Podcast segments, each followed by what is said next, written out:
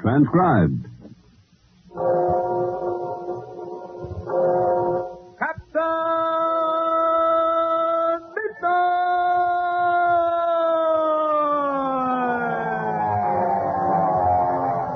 Yes, Captain Midnight brought to you every day, Monday through Friday, with the makers of Ovaltine, the world famous food drink. I know all you young aviation fans and followers of Captain Midnight know a lot about flying and about flying terms. You know what it means, for instance, when an aviator says he's flying right on the beam. You know he means he's flying straight for his goal, exactly on his course. But let me ask you this. Are you right on the beam yourself? Are you getting where you want to go as fast as you can? Now I'm talking about your health, your weight, your height. Are you getting stronger and huskier every day with more pep and ginger? Are you becoming more popular with your friends? Well, here's what thousands of smart young fellows and girls are doing to keep themselves headed in the right direction. They're drinking Ovaltine regularly, every day. You see, Ovaltine brings you vitamins and minerals and other things you need to keep yourself right on the beam. Food substances you often don't get enough of in ordinary meals. So if you want to keep racing along on your course, right on the beam like a high-speed plane, you just start drinking sweet chocolate flavored Ovaltine two or three times a day. You'll like it. You'll really go for its taste. You'll say it's the most delicious way in the world to get the things you need to make yourself bigger and stronger and huskier. But now don't put it off. Get a jar of sweet chocolate flavored Ovaltine and start drinking it right away. And say, fellas and girls, be sure to have pencil and paper ready right after tonight's adventure when we'll have another big secret squadron signal session.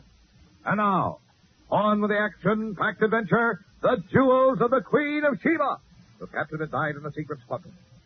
Yesterday, Captain Midnight, by means of the pocket locator, ordered Icky, Joyce, and Andy Maxon to continue toward Lake Tohiba in spite of the mysterious plane that was following them. But he asked them to keep him posted every few minutes. Now they're nearing Lake Tohiba, and Andy Maxon at the controls is trying evasive tactics again. Listen. I'll give that boy credit. He sure knows how to fly. Yeah, and I'd give my left arm to know who's at the controls. Wait, maybe it's Sans Souci, Andy. No, no, no, that old fool couldn't fly a kite. But it could be the other one, the face in the window, the one who posed as the chauffeur. Yeah. But whoever it is, Andy, I'll bet one thing. It has some connection with these Albubastis. If I ever find out that that's the guy who shot up my nice little amphib at Cairo, I'll fix his clock good. Now, with this plane, you won't, Andy. We're more or less at his mercy. The only armor we've got is our pistols. I know it. He's got more speed than we got, too, and there's nothing I can do about it. If we had some clouds. In this country, there just ain't such a thing as clouds. Well, it won't be long now. According to my calculations, we shall be seeing Lake Tahiba any time now.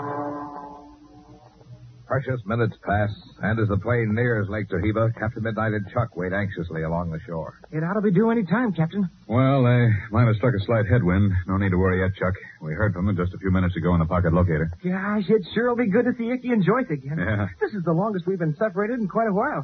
Yes, it is, at that. Uh, Captain, Yes, Chuck? that ring. Do you mind if, if I look at it? Why, no, of course not. I got a glimpse of it before, but not a good one. I. Well, it has such a fabulous history that I've almost been afraid to ask. Yes, I know what you mean. It is a fabulous ring. You feel that the instant you look at it. Are you going to turn it over to the Emperor of Abyssinia eventually, after you capture Bubastes and find the jewels of the Queen of Sheba? Yes, I believe the Emperor is its rightful owner. Here, I'll take it out of its case. Okay, here is the original ring that King Solomon gave the Queen of Sheba. A ring that's caused bloodshed and suffering, triumph and disaster. A ring that's as fabulous as the Queen of Sheba herself was. Gosh, what a beauty! Oh, what's that cut in the top, Captain? Oh, that's the Hebrew letter S, Chuck, and I suppose stands for Sheba because this is her signet ring. Boy, I'd like to have a ring like that. Mm-hmm. Captain, do you believe the story about the hidden plateau, snow-capped once a year, crowned with a black crown? Strangely enough, Chuck, I do. I was, of course, very skeptical when I first overheard Bubastes talking that night in his camp, but later, when we got tangled up with Mark and those Hudawijis, and he told me almost the very same story, well, then I began to take this legend seriously. I'm quite convinced now that Asar Bubastes is crazy like a fox. Those jewels must exist, Chuck. And that plateau must also be an important key to the location of the Queen of Sheba's tomb. Now, see, here's another clue. Oh, what's that, sir? The surface of this top stone. Notice anything peculiar about it? Uh, nothing except that it's It's got uh, triangular carving on it. Yeah, so is the hidden plateau supposed to be triangular, remember? By gosh, you're right, sir. Gee, that's a beautiful ring. Oh, oh, that sounds familiar. And wonderful. It's them. They're coming. There they are, coming in from the southwest. Yes, you can just barely see a speck against the blue sky. Boy, oh boy, I'd be glad to see them. And there's that other plane. Hey, look, the second plane has made a dive on them. They're going to it. Yes, in less time than it takes to tell, a furious battle takes shape high in the skies over Lake Tahiba. Andy Maxon's bewildered at first, but he rapidly recovers. Well, what do you wait all this time for? I don't get it. I don't either, but this is no time to worry about that. I'll burn the feathers off of his tail. Atta boy, Andy almost tripped him that time. I will the next time. Look out! Here he comes at us again from above, coming in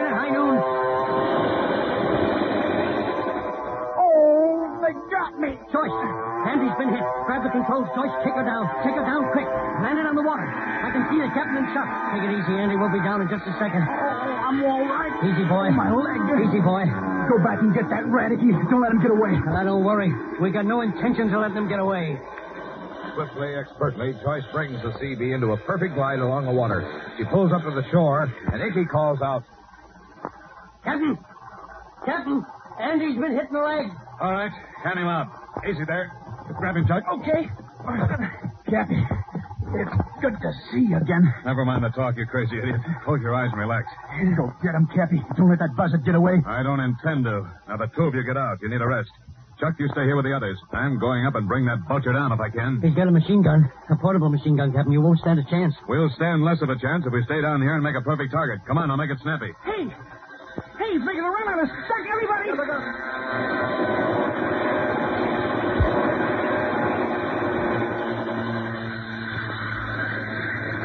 Everybody all right? Nobody else hit? Good. Joyce, do what you can for Andy's leg. Here I go. Good luck, sir. Good luck, Captain. Give him the work, Captain Midnight.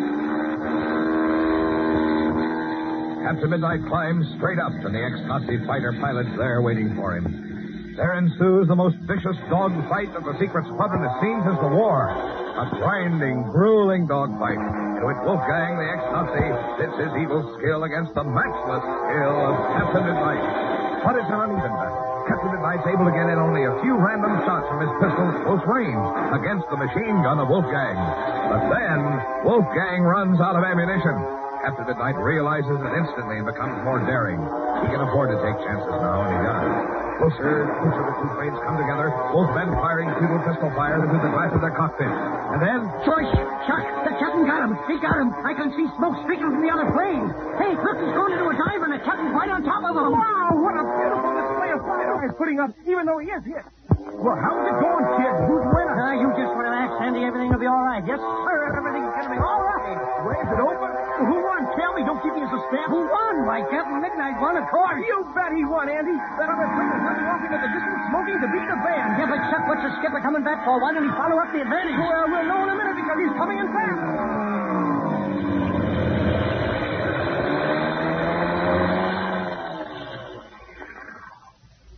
What happened, sir? Engine been acting up. Afraid to trust it. How you feeling now, Andy? Cappy, you old codger. If this ain't one on me, coming in a cripple when I had it in mind to be of assistance to you. Ha ha ha. You'll be plenty of assistance, Andy. It's doggone good to lay eyes on your ugly frame again after all these years. Too many years, hey, Cappy? By golly, you ain't changed a bit. Thanks, Andy, and the same goes for you. But come on now, lie back and let me look at that leg of yours. That's the first order of business. Captain Midnight examines the wound, finds that the bullet has gone completely through the fleshy part of Andy Maxon's calf. While painful, the wound is not serious. And later that evening, after both groups have caught up on all the news, Captain Midnight gets to another order of business, that of the precious ring of the Queen of Sheba.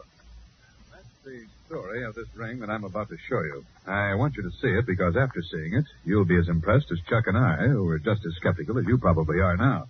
Doggone, Cappy, that's the craziest story I ever heard. I ain't skeptical, Captain, but I'm dying to see the ring. Well, here it is. There. Feast your eyes on that. Wow. Hey. One look at that ring, and you can understand why the Queen of Sheba treasured it so much. Captain, do you know what? I think that ring, I mean a reasonable copy of it, would make a wonderful souvenir for all the members of the secret squadron. Hmm. Say, that's not a bad suggestion, Chuck. In fact, it's a mighty good one. Do you really think so? Mhm. Boy, I can just see now how thousands of faces would light up if they could have a ring something like this. As a matter of fact, Chuck, the more I think of it, the more I like the idea. Not merely for its sentimental value, but for other reasons. Well, what do you mean, sir? Well, I can't explain now, but I'll keep that suggestion in mind, Chuck. In fact, I promise to give it lots of thought. Now, look. It's getting dark. I want you all to notice something. Remember my telling you that the hidden plateau would turn white one week out of the year? Yes? And that week would come in the springtime. The moon would be in its fourth phase, and according to the legend, the ring would, at that one week of the year, emit a greenish glow. Yeah. Well, are my eyes deceiving me, or is that ring sparkling green right now? Wow.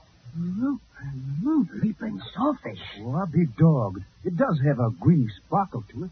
I didn't notice until this afternoon. A couple of days ago, its sparkle was of another color entirely. Fellas, this means that the time has come that the hidden plateau can be plainly seen from the air. It will be entirely white for one short week. And that's why Ace R. Bubastes needed the ring so much.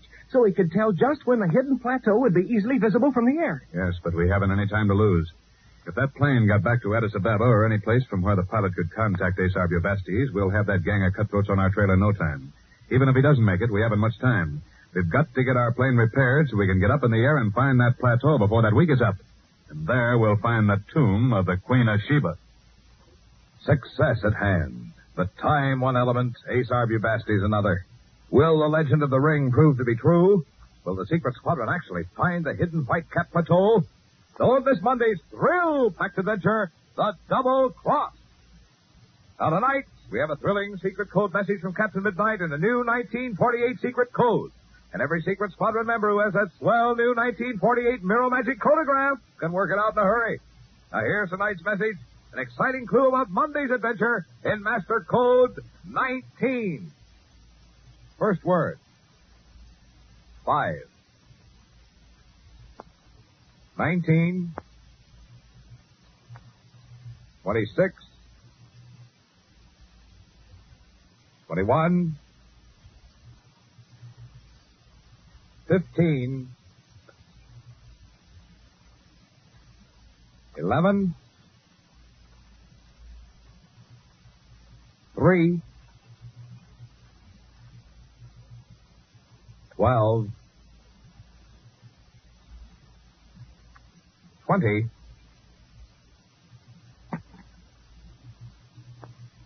26.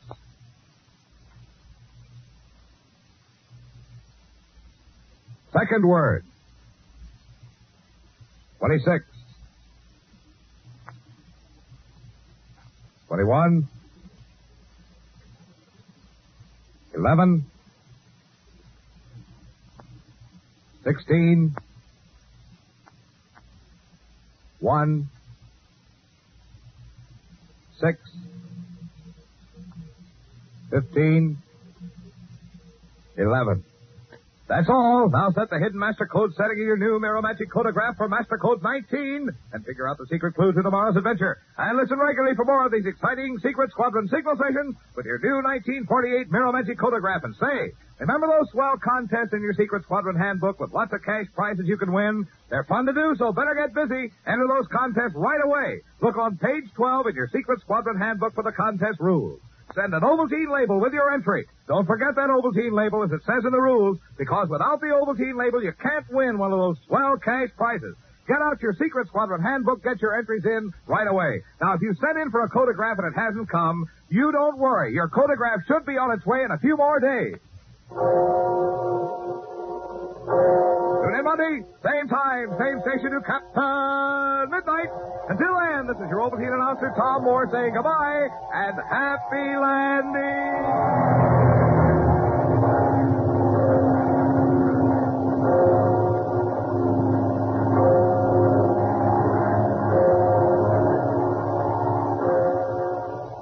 This program came to you from Chicago.